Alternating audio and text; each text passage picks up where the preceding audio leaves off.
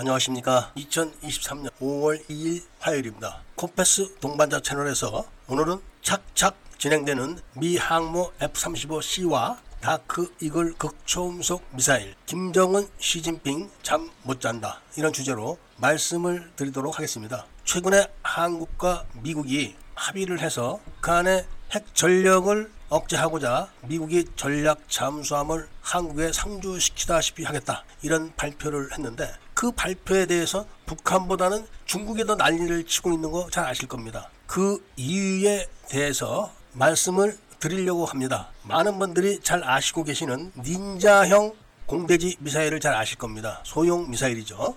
미국이 무인기에 장착해서 미국이 수배 중인 테러리스트를 제거하는 데 사용하는 그런 소형 미사일입니다. 그 미사일에는 탄두를 제거하고 열십자형으로 칼날을 달아가지고 미사일을 쏴서 목표물을 제거하는 겁니다. 그러니까 1cm라도 오차가 있으면 안 되겠죠. 굉장히 정확합니다.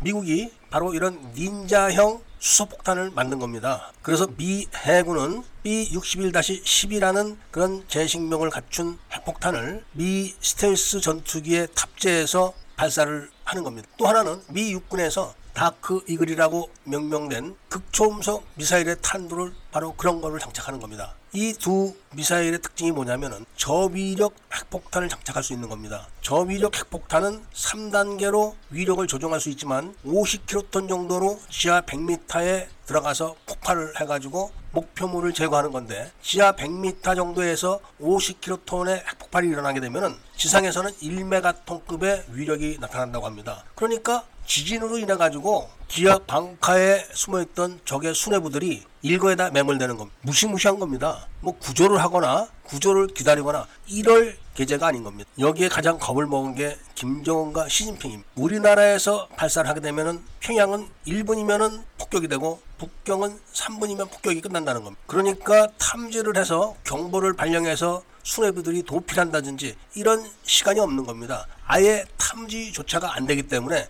북한과 중국은 머리를 맞대고 간첩을 동원해 가지고 그 핵폭탄을 쏘는 그거를 사전에 알아내는 방법밖에 없는 겁니다. 왜냐하면은 중국이 열기구를 이용해 가지고 AESA 레이더를 장착해서 서해상에 띄워 가지고 그거를 탐지하기 위한 노력을 했었지만 기술이 없어가지고 일단 실패를 했었던 것은 과거에 제가 한번 방송으로 알려드린 적이 있었습니다. 그래서 부단하게 노력을 해서 대형 풍선으로 정찰하는 그런 실습을 하다가 미국서 발각된 적도 얼마 전에 있었습니다. 그런데 어제 그제 외신 보도에 의하면 중국 사막에서 초대형 군사용 열기구가 발견됐다는 것. 그러니까 중국은 무슨 수를 쓰더라도 중국이 보유하고 있는 닌자형 수소폭탄을 사전에 탐지하고자 노력을 하는 겁니다. 그러니까 시진핑과 김정은이 살기 위해서 몸부림을 치는 겁니다. 최근에 미국은 필리핀의 F-22 전투기를 배치했습니다. 그리고 내년 초에 일본 요코스카 항에 조지 워싱턴 항공모함을 재배치를 하는데 그 항공모함에는 F-35C가 탑재된다고 하는 거죠. 바로 그 F-35C에 B-61-12 스마트 수소폭탄이 내부 무장착에 탑재가 되는 겁니다. 이 스텔스 F-35C를 중국이 발달된 레이더 기술로 찾아낸다 이런 거짓말을 하지만 절대로 찾아내지 못합니다. 그리고 스텔스 F-35C에서 발사되는 미사일도 탐지가 어렵지만 탐지를 해서 도주를 할 수 있는 시간적 여유가 안 되는 겁니다. 이것만 있는 게 아니라 미 육군이 개발한 극초음속 미사일을 바로 미국 전략 잠수함에 탑재가 가능하기 때문에 그런 잠수함을 한국에 상시 배치한다고 하니까 중국이 펄펄 뛰고 지금 난리를 치는 겁니다.